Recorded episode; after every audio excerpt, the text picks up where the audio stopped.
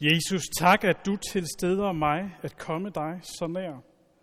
Du har milde ord som glæder, stærke ord som frelser her. Tak, om vi må have lov at høre dem nu. Amen. Og vi skal rejse os og høre evangelieteksten i dag fra Matthæus' 21. kapitel. Jesus sagde, hvad mener I? En mand havde to sønner. Han gik hen til den første og sagde, min søn, gå ud og arbejde i vingården i dag. Men han svarede, nej, jeg vil ikke. Bagefter fortrød han og gik derud. Så gik han til den anden søn og sagde det samme til ham. Han svarede, ja, herre, men gik ikke derud. Hvem af de to gjorde deres fars vilje? De svarede den første. Og Jesus sagde til dem, sandelig siger jeg, tollere og skøger skal gå ind i Guds rige før jer. For Johannes kom til jer og lærte jer vejen til retfærdighed, og I troede ham ikke. Men tollere og skøre troede ham. Og skønt I så det, angrede I ikke bagefter og troede ham. Hør endnu en lignelse. Der var en vingårdsejer, som plantede en vingård og satte et gær om den, og han gravede en perse i den og byggede et vagtårn. Han forpagtede den bort til nogle vinbønder og rejste så udenlands. Da høsttiden nærmede sig, sendte han sine folk til vinbønderne for at få sin høst. Men vinbønderne greb hans folk. En prylede de, en anden dræbte de, og en tredje stenede de. Han sendte nogle andre folk, flere end første gang. Men de gjorde det samme ved dem. Til sidst sendte han sin egen søn til dem, for han tænkte, de vil undse sig min søn. Men da vinbønderne så sønnen, sagde de til hinanden, det er arvingen. Kom, lad os slå ham ihjel og få hans arv. Og de greb ham og smed ham ud af vingården og slog ham ihjel. Når nu vingårdens ejer kommer, hvad vil han så gøre ved de vinbønder? De svarede ham, et ondt endeligt vil han give de onde og overlade vinbønder, vingården til andre vinbønder, som vil give ham høsten, når tiden er inde. Jesus sagde til dem, har I ikke læst skrifterne? Den sten, bygmestrene bragede, er blevet hovedhjørnesten. Det er Herrens eget værk. Det er for underfuldt for vores øjne. Derfor siger jeg jer, Guds rige skal tages fra jer og gives til et folk, som bærer dets frugter. Og den, der falder over den sten, som bliver kvæstet, men den, som stenen falder på, vil den knuse. Hellige far, hellig du også i din sandhed. Dit ord er sandhed. Amen.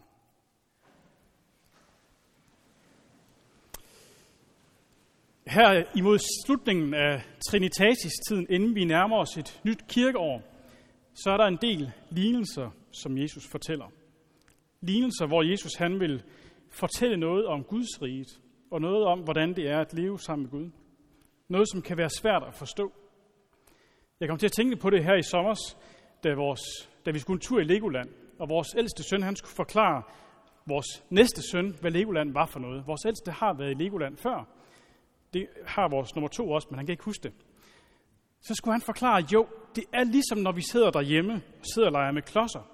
Så kan vi bygge, og vi kan lege med det, og så videre. Og så bare, der er en hel masse af det. Nummer to, han kunne stadig ikke helt forstå, og da vi først var der, så forstod han, hold det op. Det var jo meget mere, end han kunne overhovedet kunne forstå på forhånd. Sådan er det med de her lignelser. De skal fortælle os om noget om Guds rige. Noget, som egentlig er for stort til, at vi kan forstå det, men vi kan alligevel prøve at få en lille fornemmelse af det.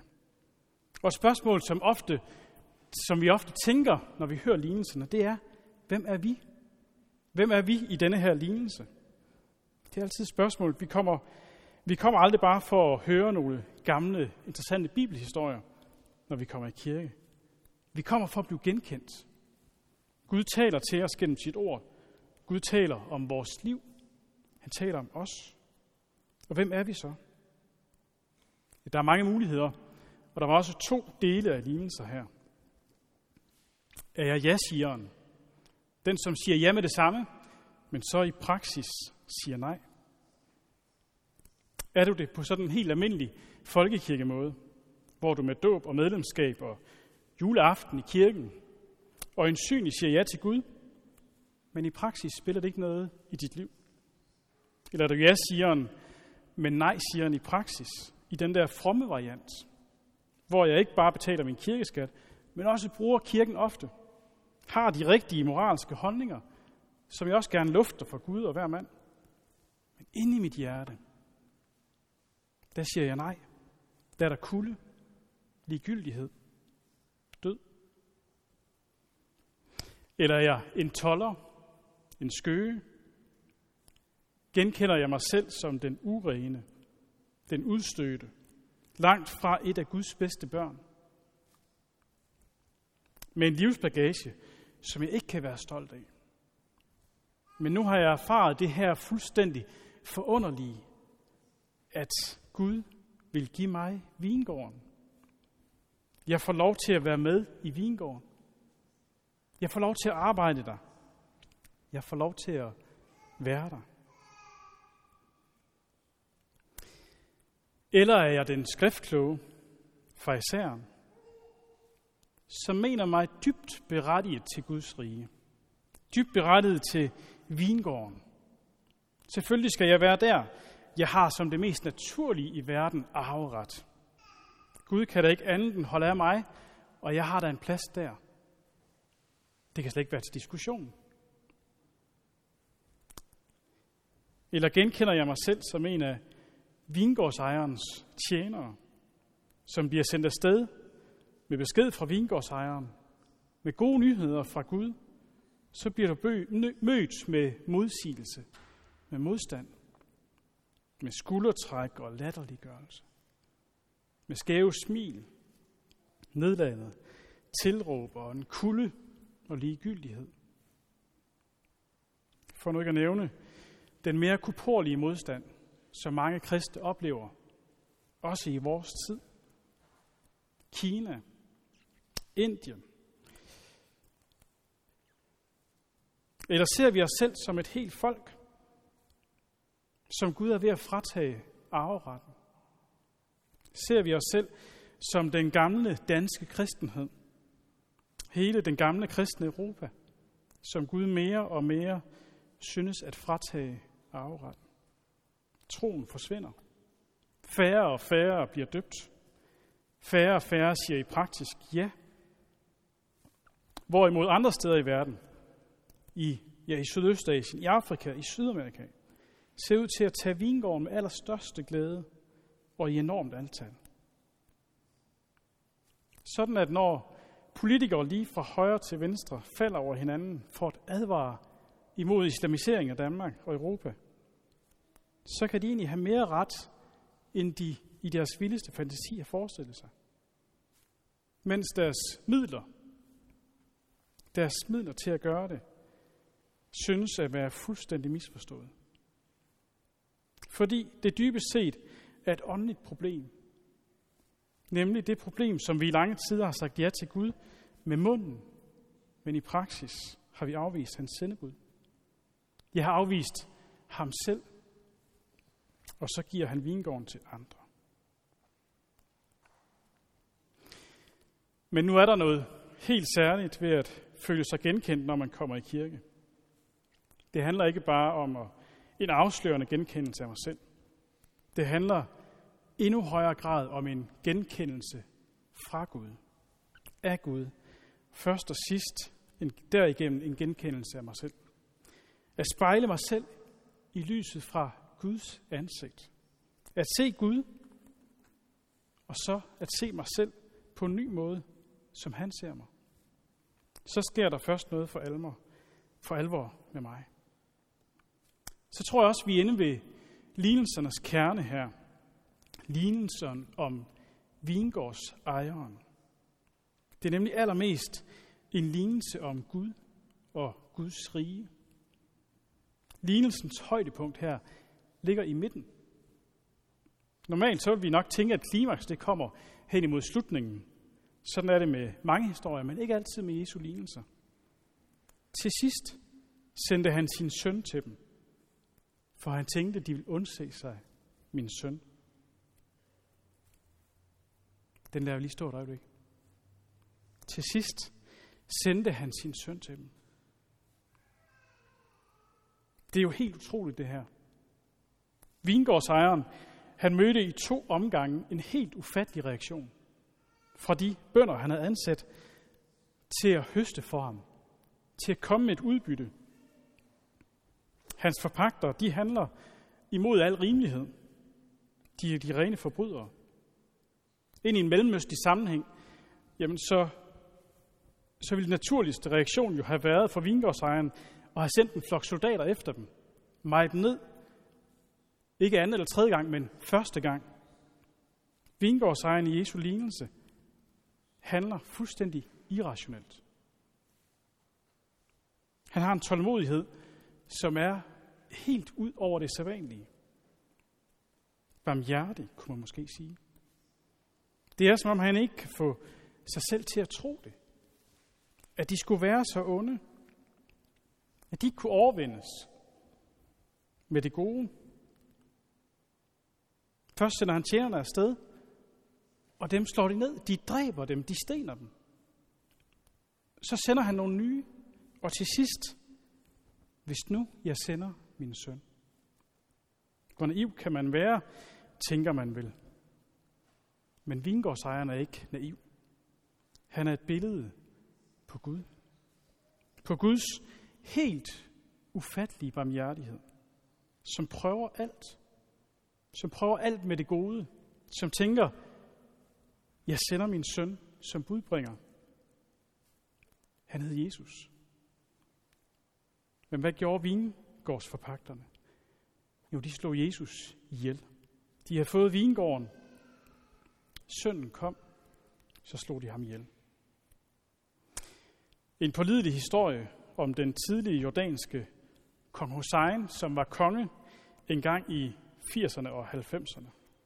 En gang i begyndelsen af 80'erne blev det en aften meddelt kongen, at hans sikkerhedsfolk, at en gruppe jordanske officerer, cirka 75, netop i det øjeblik var samlet i en kasernebygning i nærheden for at planlægge et militærkup. Kongens sikkerhedsofficer bad om tilladelse til at omringe kasernen og så arrestere kupmagerne. Efter en dyster pause sagde kongen nej. Befalede, skaf, skaf mig en lille helikopter. Da helikopteren var kommet, gik kongen ombord, og piloten fløj ham til kasernen, hvor de landede på bygningens tag. Kongen sagde til piloten, hvis du hører skud, skal du straks lette uden mig. Ubevæbnet gik kongen derefter to etager ned og stod pludselig i det lokale, hvor kubmagerne holdt møde. Mine herrer, sagde kongen til dem, jeg er blevet underrettet om, at I er forsamlet her i aften for at lægge sidste hånd på jeres planer om at vælte regeringen, overtage landet og indsætte en militær diktator. Hvis I gør det, så vil herren blive delt. Landet vil blive kastet ud i borgerkrig. Tusindvis af uskyldige mennesker vil dø. Det er unødvendigt. Her er jeg. Slå mig ihjel og fortsæt. På den måde vil kun ét menneske dø. Efter et øjebliks lamslået tavshed, for oprørende en efter en frem for at kysse kongen. Hans hånd og hans fødder og sværge ham livslang troskab. Sådan skriver Bailey i Jesus set med mellemløskelige øjne. Og Hussein, han valgte sårbarheden. Kongen valgte barmhjertigheden. Han satte alt på et bræt. Og det gik godt. Gud gjorde det samme gennem Jesus. Det gik også godt. Og men på en langt mere dramatisk måde og langt større betydning. Det her handler om først at se sig selv i lyset af Guds barmhjertige ansigt. Jeg har gået og memoreret på det her vers de senere uger. Det, som er opsummeret i det her ene, er Gud for os. Hvem kan da være imod os? Jeg ved, at nogen af forskellige grunde kan være et sted, hvor det her det knapt kan nå dig. Du sidder i noget, som virker som et lyd- og lysisoleret rum på grund af omstændighederne i dit liv, som har gjort alt mørk. Og talen om Guds barmhjertighed kan næsten virke provokerende. Du må nøjes med at registrere det. Så at sige, noter det på din indre opslagstavle, og så gemme det til andre tider, hvor det kan trænge ind og gøre dig noget godt. Og når vi så har set os selv i lyset af Guds ansigt, så forandrer det også vores blik på andre. Vi ser andre i et nyt lys. Vi bevæger os fra at være fejser, der har vores på det tørre, og sagtens kan finde fejlene og manglerne hos alle de andre. Vi bevæger os fra det, og så til at blive tollere og skøre, sammen med alle de andre tollere og skøre, som ikke har noget som helst at sige på det tørre, som er blevet bragt op på tørt land, ind i vingården af vingårdsejeren selv. Ham, som selv var helt ude, hvor han gik under. Helt derude, hvor villigheden til at nå os kostede mere, end vi fatter. Til sidst sendte han sin søn, for han tænkte, de vil undse sig for min søn. Den sætning rummer mere kærlighed, barmhjertighed, ydmyghed og risikovillighed. Afkald på magt, end vi nogensinde kan forstå. Men at forstå bare lidt af det, at rammes af noget af det, som lyser op, lyser fra det, det forandrer os. Hver gang det sker. Og det kan ske, hver gang, når vi for eksempel er til Guds tjeneste. Når vi om lidt skal fejre nadver og høre ordene, i den nat han blev forrådt, tog han et brød og takkede og brød det, gav dem det og sagde, dette er mit læme. I den nat, da han blev forrådt, det er den Gud, som møder os. Det er den forrådte Gud. Det er den misforståede og oversete Gud. Det er den udskældte Gud, som giver sig selv til os og for os. Og nu kalder og lokker os endnu en gang og siger, kom ind og arbejde. Kom ind og tag imod hele min kærlighed. Amen. Lov og tak og evig ære være dig, vor Gud. Far, søn og helligånd, du som var og er og bliver en sand treenig Gud. Højlovet fra første begyndelse, nu og i al evighed. Amen.